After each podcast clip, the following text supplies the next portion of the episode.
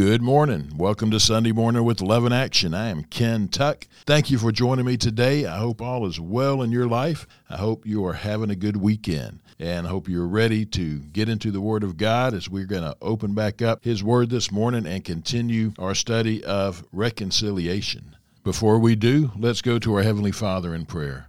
Father God, we come this morning with hearts of thanksgiving, just thanking you for you, for who you are, God, for loving us like you do. God, you love us like nobody else can. Father, we thank you for your Son Jesus, the salvation that you have given us. We thank you that through your Son Jesus we are reconciled to you we thank you. You have given us the ministry of reconciliation. Father, we thank you for your word. You tell us all of this and everything we need to know in your word. So we thank you for giving us your word. We thank you, Holy Spirit, for teaching us, and we ask you to do that again this morning.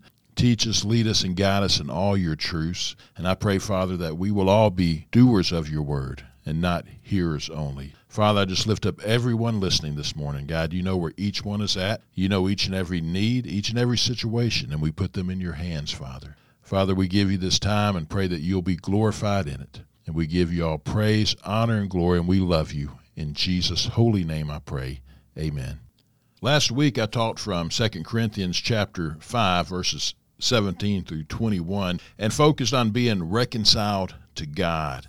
I talked about how we are enemies of God until we surrender our lives to Jesus. Because if we are living in sin and we haven't accepted God's gift of salvation through His Son Jesus, then we are living as enemies of God.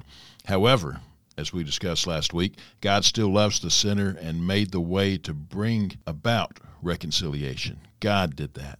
We talked about how, in human terms, reconciliation, when people need to be reconciled to each other, it's more than often it's the offender or the person in the wrong is the one who must take that first step of reconciliation to be reconciled with their loved ones or their friends or those they have offended. But that's not the case with God. In Paul's writings, God is always the reconciler. When we come to Christ, he reconciles us to God and we become new. That's that new creation we talked about last week. At that point in time, we began a brand new spiritual history of our lives. The old is gone, the new has come. If you missed last week's teaching, you can listen to it on the Love in Action podcast, which you can find pretty much anywhere you listen to podcasts, including Podbean, Apple Podcasts, Audible, Amazon Music, Chrome and Google Podcasts, and Spotify, and many more out there. We usually post the Sunday morning with Love in Action every Sunday evening to our podcast, so you can catch up with teachings there if you missed them here on the radio. Today we're staying in 2 Corinthians chapter 5 verses 17 through 21. There's just so much in there. Today we're going to be focusing on what the apostle Paul calls the ministry of reconciliation how God has given all of us who are followers of Jesus the ministry of reconciliation. So, the first thing I want us to see here in 2 Corinthians is that God gives us the ministry of reconciliation. He gives it to us. And let's read those scriptures again, 2 Corinthians chapter 5, verses 17 through 21. Therefore, if anyone is in Christ, he is a new creation. The old has passed away. Behold, the new has come. All this is from God, who through Christ reconciled us to himself and gave us the ministry of reconciliation. That is, in Christ, God was reconciling the world to himself, not counting their trespasses against them, and entrusting to us the message of reconciliation. Therefore, we are ambassadors for Christ, God making his appeal through us. We implore you on behalf of Christ, be reconciled to God. For our sake, he made him to be sin who knew no sin, so that in him we might become the righteousness of God. Christ reconciles God to us and us to God by his atoning death. Consequently, reconciled persons have a ministry of reconciliation to those alienated from God. And that makes perfect sense. If we are reconciled, we've been reconciled to God, then we understand what that means. And now we have that ministry that we share with others on how they can be reconciled to God as well. Christ sent the apostles to be ambassadors of his word to the nations. When they preached Christ, they spoke on his behalf, as the scripture says, making his appeal through them. The appeal is for all who hear this message to be reconciled to God. So, as the apostles were preaching, they were speaking on behalf of Jesus, and through them, Jesus was sending that message be reconciled to God. And just like the apostles had that ministry of reconciliation, every follower of Christ has that same ministry of reconciliation. I like the note in the Systematic Theology Bible, Study Bible, about this scripture. It reads Jesus is alive, and his people are born again, anticipating his making all things new at his return. Christ, our peacemaker, has died and risen to accomplish reconciliation. The apostles' task and ours is to broadcast that message. So we are to broadcast that message loud and clear. We're broadcasting it right now on the radio, across the internet, on apps, on smartphones be reconciled to God. And we are, as believers, followers of Christ, to carry and take that message to everybody. Be reconciled to God. Verses 18 through 19, we read, All this is from God. You see that? All of this is from God. The reconciling. God has reconciled us to himself, and he has given us the ministry of reconciliation. All of this is from God who, through Christ, reconciled us to himself and gave us the ministry of reconciliation. That is, in Christ, God was reconciling the world to himself, not counting the trespasses against them, and entrusting to us the message of reconciliation. In some translations, like the Holman translation, it says instead of entrusting to us the message of reconciliation, it says committed to us. God committed to us the message of reconciliation. So, as for his message, Paul included the fact that God committed to him the message of reconciliation. This occurred at the home of Judas on Straight Street in Damascus. How do I know that? Well, hey, it's in the Word. Go to Acts chapter 10, verses, Acts chapter 9, verses 10 through 19, and you can see where this occurred at the home of, of a man named Judas on Straight Street in Damascus, shortly after Paul encountered Jesus Christ on the road to Damascus. The verb committed in the Greek denotes a divine appointment. So this was a divine appointment for Paul. And therefore, it's a divine appointment for you and me. When we came to Christ, gave our lives to Jesus, that was a divine appointment. And now he has given us that ministry of reconciliation to tell people to be reconciled to God. That was a divine appointment in our lives. And we need to take that message now, be obedient to Jesus Christ, and share it with others. Because this was a deliberate and a carefully considered action on God's part. It wasn't by chance that he committed to Paul the ministry of reconciliation. And it's not by chance that he commits that same ministry to you and I as followers of Jesus Christ. Reconciliation is both an accomplished fact, which we read in verse 18, and a continuing process, which we read in verse 19. Although it is a done deed as a result of Christ's work on the cross, it nonetheless must be personally appropriated. We have to personally receive it. God has given it to each one of us individually, and we need to receive it and be obedient to Him. And this is where Paul and the gospel message fit into the picture. He and those of us who are followers of Christ function as God's agents in proclaiming what has been accomplished. To use Paul's language, God appointed them to preach the word of reconciliation. So they proclaim, be reconciled to God. Well, everyone is not called to be a preacher or a pastor or an evangelist. We're all called to proclaim the gospel and the word of reconciliation to the lost. Two things need to be noted here. First, the verb reconciled in verse 18 is passive. It is not that we must be reconciled ourselves to God, as would be the case with the Greeks and the Romans and their gods. Rather, we are to be reconciled, that is, to accept what God has already achieved. You see the difference? We don't have to do things that brings about reconciliation with our God. God has already done it. And so we just need to accept what God has already achieved. He's already achieved reconciliation. We just need to accept it. Secondly, the gospel minister's job is not to bring about reconciliation, but to announce what has already occurred. It's not up to me as a minister of the gospel of Jesus Christ to bring about that reconciliation. I can't do it. I'm not God. But what my job is, what my calling is, is to announce what's already occurred, what God has already achieved. In a real sense, you and me are a town crier or a herald proclaiming a news item with earth shaking significance. Back in the old days of newspapers, you would have people on the street corners hawking newspapers, and they would yell, Extra, extra, read all about it, because it was a big news story going on and outselling those newspapers, and people would rush to buy that newspaper to see what was going on. That was well before social media and the internet. But that's like us. We're yelling, extra, extra, read all about it, be reconciled to God. We also take on the role of the herald uh, each Christmas when we sing uh, those well known lines written by Charles Wesley Hark the herald, angels sing, Glory to the newborn King, peace on earth and mercy mild, God and sinners reconciled. I spared you from singing that. I just read that. but that's what we're doing. We are heralds at Christmas time when we sing that song. But what we recount in song, Paul proclaimed in earnest. For all that remains for humankind to do is to receive what God has effected. So we just have to receive, receive it. God's done it. Yet how can they receive it, the word says, unless they have heard it? And how can they hear without someone preaching to them? That's in Romans 10 14 through 15. The demand for heralds remains a pressing one today. It hadn't changed. It's still a pressing need to have heralds for God out there proclaiming the message of the gospel, proclaiming to be reconciled to God. The need is still as desperate, and the news is just as vital as it was back when Paul was heralding the news be reconciled to God. Then the verses 19 and 20 reads, entrusting to us the message of reconciliation. Therefore, we are ambassadors for Christ, God making his appeal through us.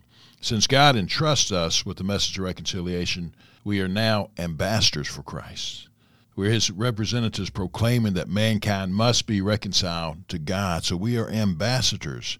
If you are an ambassador of the U.S. to the country of, let's say, Belize, or any country that U.S. has an ambassador living, you would represent America to that country. What people see in you is what they would think about America. So, even more important is being an ambassador of Christ. There's truly not a higher calling than being an ambassador of our Lord and Savior Jesus Christ, the King of Kings and the Lord of Lords. We get the opportunity to be an ambassador for Him. That's awesome. When we profess to be a Christian, a follower of Jesus Christ, the lost, they look at us to see what Jesus is like. When they see us, are they seeing the real Jesus? My mom used to tell me that I would be the only Bible some of my friends at school would ever read. And when I was young, I had no idea what Mama was talking about. But my mom was truly a very wise woman, and I understand what she was talking about. My witness, my lifestyle, my words represent Jesus to others. And if I don't represent Jesus well, then my lost friends, they won't see the real Jesus, and chances are won't come to Christ we are ambassadors for Christ. If we are a professing Christian, then people are going to look to us to see what Jesus is really like. So let's make sure we are showing them the real Jesus, who he truly is, that they can see him living in us. Are people seeing and hearing Jesus in your life? Have you received the message of reconciliation that God's given you? He's given all of us. It's like any other gift, you have to receive it. Are you a born again believer in Jesus Christ? If so, then receive this ministry and tell others to be reconciled to God through Jesus. Tell them the good news. That's what the gospel means good news. How are we to share this message of reconciliation? Well, actually, it's very easy. God tells us in His Word what to say. I find studying the Word of God so interesting. There's some things in His Word that we just won't ever understand because it's God's Word. I mean, He's God we can't understand everything about God, but what he makes crystal clear is how we are to get saved. How are we to be saved and share this saving message with others? The Bible is crystal clear on everything that's salvific, which means anything pertaining to salvation. So we know that God gives us the ministry of reconciliation, but He also gives us the message, what we are to share on how people can be reconciled. The message of reconciliation that Paul is writing about right here in verse 21, he writes, For our sake he made him to be sin who knew no sin, so that in him we might become the righteousness of God. We don't have to make up a message. God's done it for us. The Holy Spirit, through Paul, is telling us what that message is. God gave us Jesus, the one who was sinless, perfect, without sin, to be the sin offering for sinful man. So when we are in Jesus, we receive God's gift of forgiveness of sins and salvation. And as we read in verse 21, in Jesus we also become the righteousness of God in Christ Jesus. Therefore, we are reconciled to God. It's all right there in verse 21. He gives us what we need to share with others. And do you see what Jesus did for us? He died on the cross for our sins. Without his death on the cross, we'd have no opportunity to have forgiveness of our sins. Therefore, we'd have no hope. We'd be held bound for all eternity. But Jesus was our substitute, and praise God, on the third day, God raised Jesus from the grave. And if not for the resurrection, we'd have no hope for victory over sin, death, and Satan. If not for the resurrection, we would have no hope of eternal life with God. So you see, Jesus, through his death, burial, and resurrection, did all of this for us. And when we are in Jesus, that is when we place our faith in Jesus as our Lord and Savior, we receive forgiveness of sins and eternal life. But look what else we receive His righteousness. Talk about the great exchange. For our sins, we, he takes our sins and He gives us forgiveness, eternal life, His righteousness. I mean, it's it's the most incredible exchange there's ever been, and we get that opportunity to receive all this life from Jesus Christ, eternal life from Jesus Christ. The Expository Dictionary defines righteousness this way equity of character.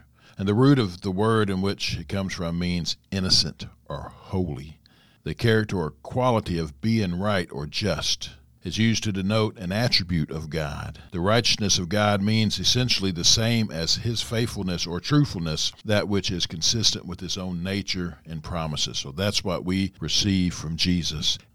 In 2 Corinthians chapter 5 verse 21, the person who trusts in Christ becomes the righteousness of God in Jesus. We become in Christ all that God requires for a man or a woman to be, and all that we can never be in ourselves. We become all that God requires for us to be, and all that we can never be in ourselves. That's powerful. And Jesus does that for us. God did that. He took that step. He's the reconciler, and He offers reconciliation to us. He offers us everything and we just have to receive it. And it's not merely that we acquire a right standing or good works, we actually become righteous.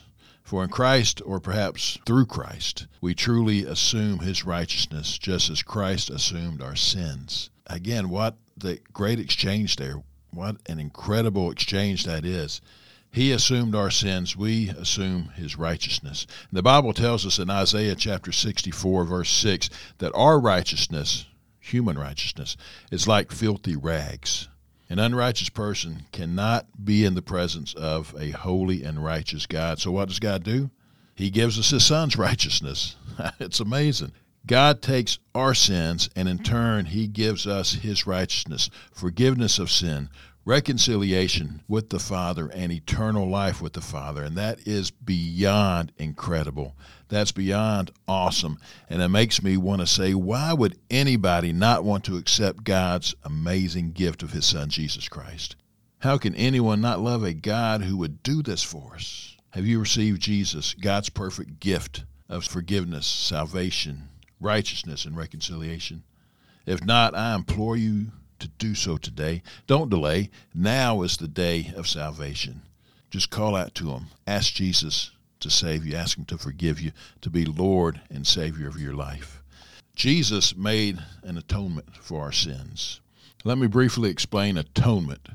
That's one of the doctrines that we teach here at our Love in Action School of Discipleship in a class called Bible Doctrine, which was written by Dr. Wayne Grudem. It's a systematic theology class. So we'll teach a little bit of theology here. Atonement is the work Christ did in his life and death to earn our salvation. We see the love of God as a cause for the atonement Jesus made for his sins in the most popular verse in the Bible, John 3:16, for God so loved the world that he gave his only son that whoever believes in him should not perish but have eternal life. But the justice of God also required that God find a way that the penalty due to us for our sins would be paid. He cannot accept us into fellowship with himself unless that penalty was paid. And Paul explains that this was why God sent Christ to be a propitiation. That's in Romans chapter 3 verse 25, and that is a sacrifice that bears God's wrath so that God becomes propitious or favorably disposed toward us. It was to show God's righteousness because in his divine forbearance he had passed over former sins. Again, that's Romans chapter 3 verse 25. Therefore, the love and justice of God were the ultimate cause of the atonement that Christ made for us. And I mentioned earlier that Jesus gives us forgiveness of sin, salvation, and his righteousness. By being the propitiation for our sins, he also gives us favor with God. Propitiation is a word that means a sacrifice that bears God's wrath to the end, and in doing so, changes God's wrath toward us into favor. Is that amazing or what? we now have the favor of God because of what Jesus has done for us. That's why I say Jesus has done everything. He's done everything for us. We just have to receive Him. And there are four terms describing different aspects of atonement. And they show how Christ's death met four needs that we have as sinners. And let's just quickly look at those. Number one, we deserve to die as the penalty for our sins. Number two, we deserve to bear God's wrath against sin. Number three, we are separated from God by our sins. And number four, we are in bondage to sin and to the kingdom of Satan. Now, these four needs are met by Christ's death in these four following ways. Number one, sacrifice. To pay the penalty of death that we deserve because of our sins, Christ died as a sacrifice for us. Hebrews chapter 9, verse 26 reads, he has appeared once for all at the end of the ages to put away sin by the sacrifice of himself. So, sacrifice. We needed that. Jesus met that. Number two, propitiation. To remove from us the wrath of God we deserved. Christ died as a propitiation for our sins. 1 John chapter 10, chapter 4 verse 10 reads, "In this is love not that we have loved God, but that He loved us and sent His Son to be the propitiation for our sins. Number three, reconciliation. To overcome our separation from God, we needed someone to provide reconciliation and thereby bring us back into the fellowship with God. And as we read earlier in 2 Corinthians 5 18 and 19, that God, through Christ, reconciled us to himself and gave us the ministry of reconciliation. That is, in Christ, God was reconciling the world to himself. Then, number four, redemption. Because we as sinners are in bondage to sin and to Satan, we need someone to provide redemption and thereby redeem us out of that bondage. When we speak of redemption, the idea of a ransom comes to view. A ransom, we know, is the price that someone pays to redeem another person from bondage or captivity. Jesus said of himself in Mark chapter 10 verse 45 for even the son of man came not to be served but to serve and to give his life as a ransom for many therefore the ministry of reconciliation is telling people what jesus has done for us. It's telling people 2 corinthians chapter 5 verse 21 for our sake he made him to be sin who knew no sin so that in him we might become the righteousness of god.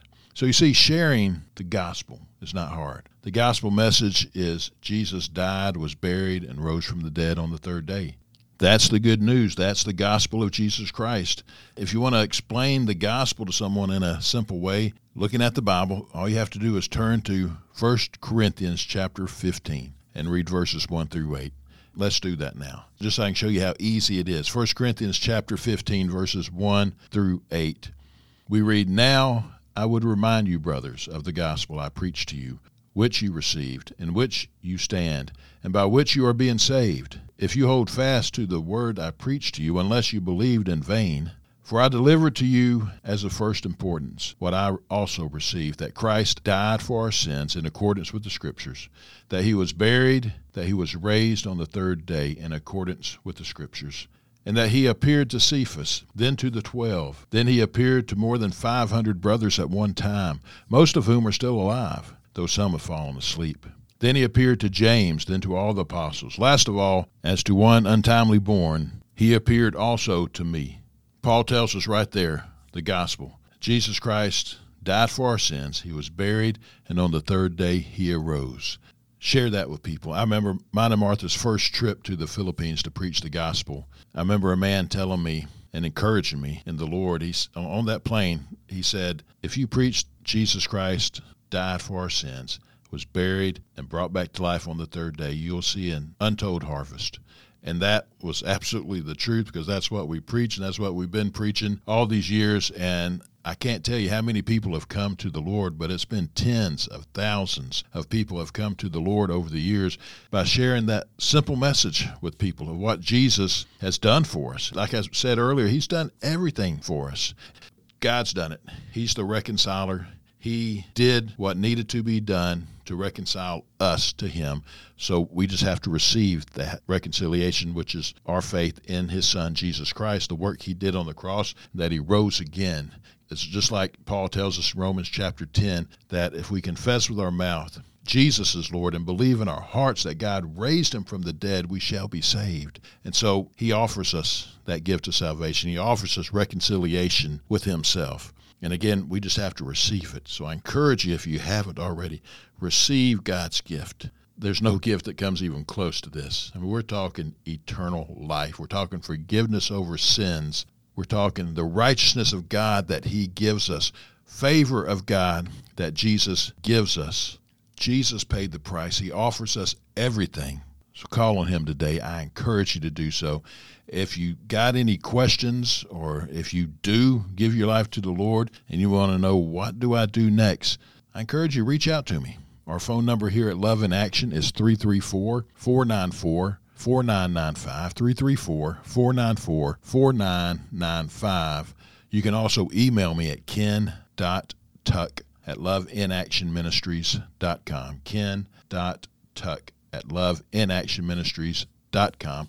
I'd love to hear from you, and I'd love to give you some next steps. Love to try to answer any questions that you have as well. And if you are a believer, then understand this God has given you the ministry of reconciliation. Receive that ministry. Be obedient to God. We all m- must be obedient to our Father, and we should be obedient to Him because we love Him so much because of everything He's done for us. I mean, everything I've talked about today. And as I mentioned earlier, why wouldn't anybody want to serve this God? Why wouldn't anybody love this God who's done all of this for us? Because of his great love for us. So, out of love, let's be obedient to God. Let's receive that ministry of reconciliation and let's tell others that they must be reconciled to God and just share that simple gospel message of how Jesus died on the cross for our sins, how he bore the wrath of God for us how he was buried, and how on the third day God raised him from the dead. And you can share your testimony of how you came to know Jesus and what he's done in your life. God uses those testimonies in such a powerful way. So I just want to encourage you, share Jesus with others. People need to know about Jesus so they can have an opportunity to give their lives to him. Because the truth of the matter is, when we leave this earth, we'll either go to heaven or to hell. If we don't know Jesus, we haven't given our lives to him, then hell and eventually the lake of fire is the eternal destination. Total separation forever from God, total torment, total destruction forever from God. But if we give our lives to Him and we live for Him here on earth, we're born again, blood bought, then we know we will be with Jesus forever in heaven, forever glorifying and praising our Father. And we can't even imagine how awesome heaven is. And so I just encourage you if you're not saved, Call out to him today and be saved. For all who call on the name of the Lord shall be saved. And if you are a believer, tell others about him. Tell others about Jesus. Thank you for joining me today. I pray this has been a good word for you, and I pray that you'll take God's word and put it to use as he tells us through James be doers of his word and not hearers only. So let's be doers of God's word. I pray you have a great week coming up and that you'll just remember throughout this week that Jesus loves you so very much. I pray, may the Lord bless you and keep you. May the Lord cause his face to shine upon you and be gracious unto you. May he lift up his countenance upon you and give you peace.